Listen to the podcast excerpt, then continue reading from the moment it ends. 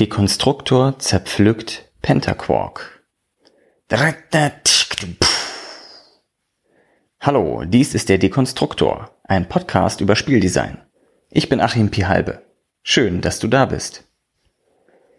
Heute soll es um das Spiel Pentaquark von Mike Mullins geben, gehen, das ähm, aktuell gerade auf Kickstarter zu finden ist. Und dort findet man auch eine Print-and-Play-Version des Spiels. Das heißt, du hast auf jeden Fall die Möglichkeit, dir das Spiel vorab schon mal anzusehen und anzuspielen.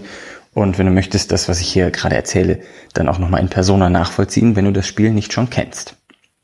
Das äh, Print and Play ist, würde ich mal sagen, innerhalb von einer halben Stunde ähm, gesucht, gefunden, gedruckt, geschnibbelt und ähm, die Anleitung gelesen und ein erstes Spiel gespielt. Also das geht relativ fix. Mhm. Dieses Spiel möchte ich jetzt ein bisschen zerpflücken in dieser Episode. Also ein bisschen auf die interessanten Sachen eingehen. Das erste, was sicherlich auffällt, ist, dass es ein Spiel mit nur 18 Karten ist. Ich finde persönlich, das ist ein äh, tolles Format. Mir gefällt das sehr gut. 18 Karten, also extrem gut, muss ich sagen. Ich finde es spannend, wie viel man mit einfach 18 Poker-Sized Karten machen kann.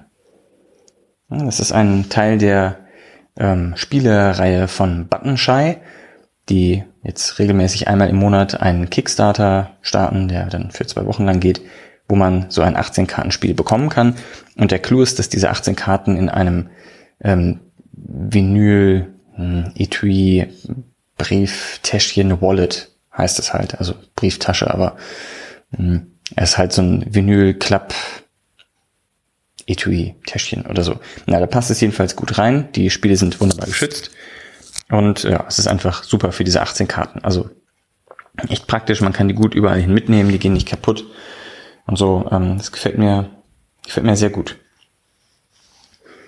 Hm, das nächste, was sicherlich ähm, auffällig ist, ist, dass es sich um ein Solospiel handelt, was nochmal ganz anders ist als ein Spiel mit mehreren Spielern. Und ähm, dass es sich um Physik dreht. Und das sind im Wesentlichen die drei Aspekte, auf die ich erstmal eingehen möchte. Hm, fangen wir direkt bei dem Thema bei der Physik an.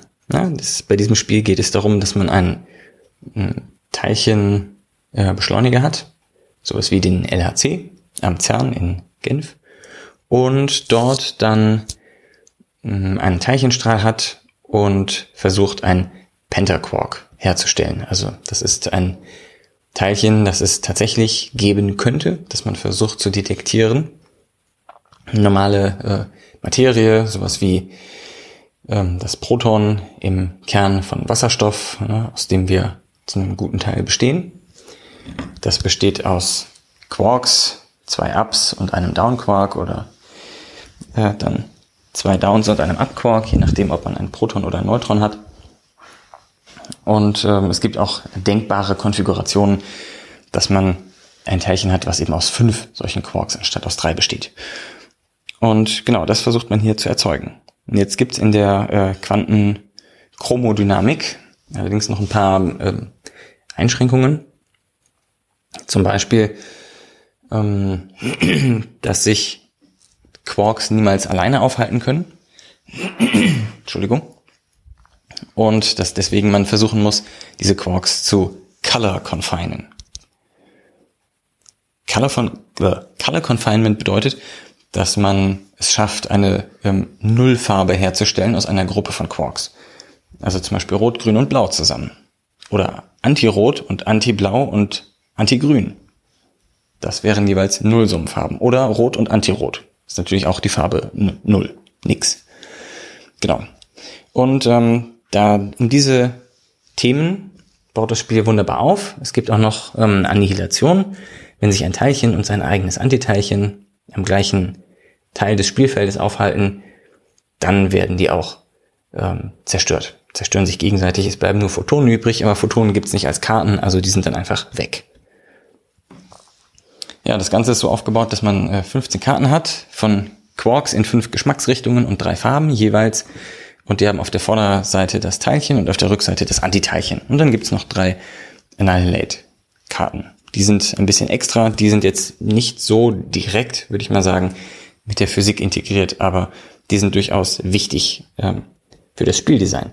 Und das ist auch schon etwas, was man dann halt sehen muss, dass man hier versucht, ähm, das Thema und das Spieldesign zu verknüpfen. Also man möchte nah am Thema bleiben, nah an der Physik, realistisch bleiben, aber trotzdem das äh, Spiel ansprechen und interessant gestalten. Und da muss man Kompromisse eingehen. Und das ist natürlich ähm, schon, wenn man, äh, sagen wir mal, mediterrane, ähm, mittelalterliche Händler äh, in einem Eurogame spielt, muss man da auch schon gucken, dass sich das gut übersetzen lässt, aber dass man Waren bekommen will und tauscht und Leute rausschickt, irgendwas zu machen, das ist schon relativ thematisch immer umsetzbar und das macht auch Spaß in den Regeln, also das passt ganz gut zusammen. Aber hier, da die Physik ja selber so eine Art sehr starres Regelwerk ist, wo es wenig Flexibilität gibt, ähm, finde ich, ist es eine ganz besondere Herausforderung, sich an dieses Thema zu wagen. Und natürlich spricht mich das als Physiker auch an. Ich kann auch dazu sagen, dass ähm, die Sachen, die hier implementiert sind, im, äh, zum guten Teil auch realistisch sind. Also tatsächlich mh, hm, ein Abbild in der Physik, so wie wir sie kennen, besitzen. Ja, das Spiel funktioniert so, dass man äh, seinen Stapel von Karten mischt. Das sind dann, es wird sozusagen zweidimensional gemischt. Ja, man mischt einmal die Karten untereinander und man dreht ab und zu mal ein paar Karten um, so dass man Vorder- und Rückseite und Reihenfolge vertauscht. Und dann zieht man immer drei Karten in seinen Strahl, sucht sich eine davon aus, die gescattert wird. Ja, die läuft also Gefahr davon ähm, zu fliegen. Dann äh, welche, die im Detektor landen. Da muss man nachher das Pentaquark erzeugen. Und dann noch welche, die abgelegt werden. Die abgelegten, das sind die, die man auf jeden Fall wiederkriegt nächste Runde. Aber immer nur die Antiteilchen davon. Und ähm, alles, was sich im Detektor oder im Scatter befindet, muss am Ende ähm, des Teilchenstrahls, wenn also alle ähm, 15 Karten durchgezogen sind, man zieht immer drei, verteilt die, zieht die nächsten drei und so weiter, bis nichts mehr da ist. Wenn alle Karten durchgezogen sind, müssen die immer color confined sein und alle, die dann nicht color confined sind, ähm, werden ähm, zerstört. Ja? Die kommen also nie mehr wieder. Das heißt, das Deck wird dann immer, immer und immer kleiner.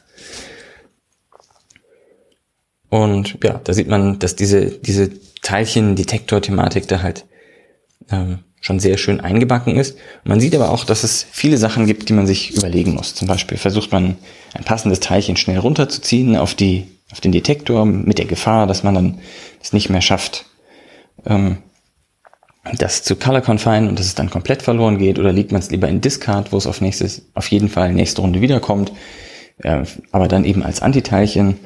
Muss man vielleicht zwei Runden warten, bis es wieder das Richtige ist oder spielt man es nach oben und glaubt, dass man es ähm, so retten kann, dass man es in den ähm, Scatter-Bereich legt und so. Da gibt es schon viele Überlegungen. Auch wenn man überlegt, ja, welche Farben sind jetzt eigentlich schon durch? Ähm, bringt es was, das runterzuziehen? Kann diese Karte überhaupt noch kommen? Das erst wirkt es relativ simpel, nach simpler Entscheidung, aber ähm, um Spiel um Spiel würde ich mal sagen, kann man sich immer mehr Gedanken machen, ah, lohnt es sich jetzt das da hochzuspielen oder das runterzuspielen? Und ähm, dann geht auch tatsächlich die Gewinnrate hoch, was ein Anzeichen für ein gutes Spiel ist, das eben nicht nur auf Zufall basiert, ähm, sondern eben auch auf ja, Skill, ja, also auf das Können, das Lernen, sich darauf einlassen, drüber nachdenken, Strategien ausfuchsen und so weiter. Ja, also da würde ich sagen, ähm, ist der Kompromiss zwischen Physik und ähm, Spielspaß, Gameplay ähm, auf jeden Fall gelungen. Das, das spielt sich gut. An ein paar Kanten ist dann die Physik abgefeilt, so dass auf jeden Fall äh, das Gameplay dann im Vordergrund steht und auf jeden Fall Spaß macht. Mm, das nächste wäre die, das, die, die Eigenart, dass es sich um ein Solospiel handelt. Bei einem Solospiel ist es ja nun so, dass äh, viele Unwägbarkeiten äh, rausgekegelt sind. Und bei einem 18-Kartenspiel kann man auch nicht viel mit den Unwägbarkeiten des Spiels an sich machen. Also von wegen äh, Lesbarkeit und Geheimnisse, die im Spiel eingebacken sind, gegnerische Strategien, Simultaneous Action Selection, das fällt alles weg. Ja? Also es dreht sich quasi nur um einen selbst und um den puren Zufall, der hier, mh, hm, ja, ich würde schon sagen, als Ad-Hoc-Zufall gebildet ist. Also man, na, vielleicht ist es auch eher Setup-Zufall. Also die Karten werden gemischt und dann kriegt man halt Karten vorgesetzt, mit denen man dann was anfangen muss und man weiß aber nicht, was auf einen zukommt. Also es ist eine Mischung aus beiden, würde ich sagen. Man muss Entscheidungen treffen, ähm, die vorher randomisiert wurden, die Eingangsparameter für die Entscheidungen, aber es kommen dann nachher auch noch Sachen, die man eben nicht weiß dazu. Also es ist irgendwie eine, eine Mischung aus beidem. Und ja, das ist die, die eine Unwägbarkeit, die reinkommt und die andere ist halt die Komplexität. Ja, dass man das, die, die verschiedenen Zusammenhänge, die ersten so und so viel Spielsessions eben nicht überblickt. Ja, ich würde sagen, ich habe jetzt äh, grob 20 Spiele von Pentaquark gespielt und ich habe das Gefühl, dass da auf jeden Fall noch Luft nach oben ist, dass meine Strategie da sich noch äh, verbessert. Also das sind im Wesentlichen die Komponenten. Das äh, letzte Thema, auf das ich eingehen wollte, sind die, mh, hm, das, das das kleine Format, das 18-Karten-Format. Das ist natürlich mh, hm, dann der Gestalt, dass man die Karten versuchen muss, viel zu benutzen. Ja, wenn man ein nicht ganz kurzes Spiel haben möchte, muss man halt die Karten viel benutzen. Ja, es muss viele ähm, verschiedene Effekte und Interaktionen geben und man muss die Karten eben auch mehrmals durchspielen. Muss man nicht unbedingt, aber das sind alles Techniken, die helfen, um mehr Spiel aus diesen wenigen Komponenten rauszukitzeln. Ja, gibt deinen Karten mehrere Funktionen. Die Karten sind hier zum Beispiel einerseits bunt, andererseits haben sie ähm, einen Geschmack, ja, ein, ein Quark-Flavor, ähm, das man kombinieren muss miteinander. Und sie haben eine Vorder- und Rückseite, die auch noch immer gewechselt wird. Und man kann überlegen, wo man sie eben geschickt hinlegt, um sie zu behalten oder um sie umzudrehen oder um sie loszuwerden oder was auch immer. Wobei loswerden will man eigentlich nicht wirklich was bei diesem Spiel. Und das finde ich auf jeden Fall Mm, das ist hier gut gelöst, ja, das ist, ist viel von diesem Thema angebracht. Man könnte im Prinzip natürlich auch noch mehr Effekte auf die Karten drauf machen. Man sowas wie ähm, schmeißt diese Karte ab, obwohl du nicht müsstest, und dafür kriegst du folgenden Effekt. Dafür darfst du ein Teilchen aus dem Detektor in den Scatter tauschen oder umgekehrt oder was weiß ich. Solche Sachen könnte man noch einbauen. Das ist auch immer was, was geht, um ähm, den Spielraum auf diesen wenigen Komponenten aufzublähen. Ich denke nicht, dass es hierbei nötig wäre. Möglich wäre es bestimmt, dass man da noch was macht. Damit könnte man auch die Quarks, die jetzt eher weniger genutzt werden beim Spiel, das ist schon ein bisschen auffällig, dass es einige gibt, die einfach nur Nieten sind, die nur dafür dienen, andere Quarks, die man braucht, am Leben zu erhalten, dass man die ein bisschen aufwertet und sagt, na, wenn du das abschmeißt oder wenn du es im Detektor hast, dann kannst du hm, hm, hm machen. Das wäre vielleicht noch ein Weg gegeben, gewesen, den man gehen könnte. Aber der würde es natürlich dann auch nochmal komplexer und auch ein bisschen komplizierter machen. Und es ist die Frage, ob man das möchte.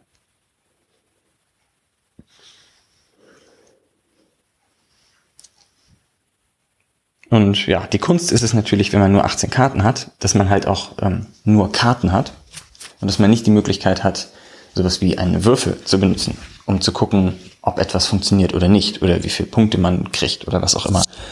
Oder Token zu benutzen, um irgendwas ähm, zu tracken. Oh Gott, voller englischer Begriffe. Also äh, so, so kleine Böppel zu benutzen, ähm, um sich zu merken, um festzuhalten, wie viel von einer bestimmten Ressource man hat und so weiter und so fort. Das wird hier alles nicht gemacht. Ähm, das kann man eben, wenn man 18 Karten nur hat und keine zusätzlichen Sachen, wie es bei anderen Microgames oft der Fall ist. Die haben ja meist noch irgendwelche anderen kleinen Kram dabei. Wenn man nur die Karten hat, dann muss man da schon sehr einfallsreich werden. Im Prinzip ist natürlich bei so äh, wenigen Karten auch noch immer beliebt, dass man sowas wie Felder auf einzelne Karten draufsetzt, dass man also sagt, hier kannst du auf die Karte hier was hinlegen oder da was hinlegen und das bedeutet dann was anderes. Das kann man im Prinzip natürlich auch mit nur Karten machen. Ja, das ist hier alles nicht gemacht worden. Ich denke, das war auch nicht nötig. Das ist so als Puzzle schon komplex genug, bietet genug ähm, interessante Möglichkeiten und Strategien, die man ausprobieren kann, die man austüfteln kann, die man optimieren kann. Ja, und irgendwann hat man es dann gelöst, würde ich sagen. Dann weiß man, wie man zu spielen hat, dann wird man trotzdem nicht alles gewinnen, weil manche Sachen noch nicht gewinnbar sind und wenn man nicht die vollständige benötigte Information hat und deshalb so eine gemischte Strategie fahren muss, anstatt eine reine Strategie. Aber ähm, das ist schon ähm, ja, ein, ein gut, gut ausgetüfteltes Spiel, ähm, das ich auch empfehlen würde. Also falls da jemand äh, Interesse dran hat, der Kickstarter läuft noch. Ich werde mal sehen, ob ich den verlinke. Ansonsten einfach in der Kickstarter-Suche Pentaquark eingeben. Und ja, dann könnt ihr euch das äh, mal ansehen und schauen. Und wenn euch das Porto zu teuer ist, äh, könnt ihr auch gerne mich anschreiben. Dann machen wir irgendwie so eine Art Gruppenbestellung, falls ihr Interesse habt. Ja, dann danke ich ähm, dir fürs Zuhören und ähm, ja, ich freue mich über deine Kommentare, dein Feedback. Fandest du das gut oder eher schlecht? War was Interessantes für dich dabei? Wünschst du dir mehr von dem einen oder mehr von dem anderen? Hm, schreib mir das doch einfach als Kommentar auf den Blog oder per Mail an achim.phalbe.org oder natürlich auch, warum nicht, per Twitter an piha, also P-I-H-A 157. Ja, da findet ihr mich drunter. Alles klar. Dann mach es gut und bis dann.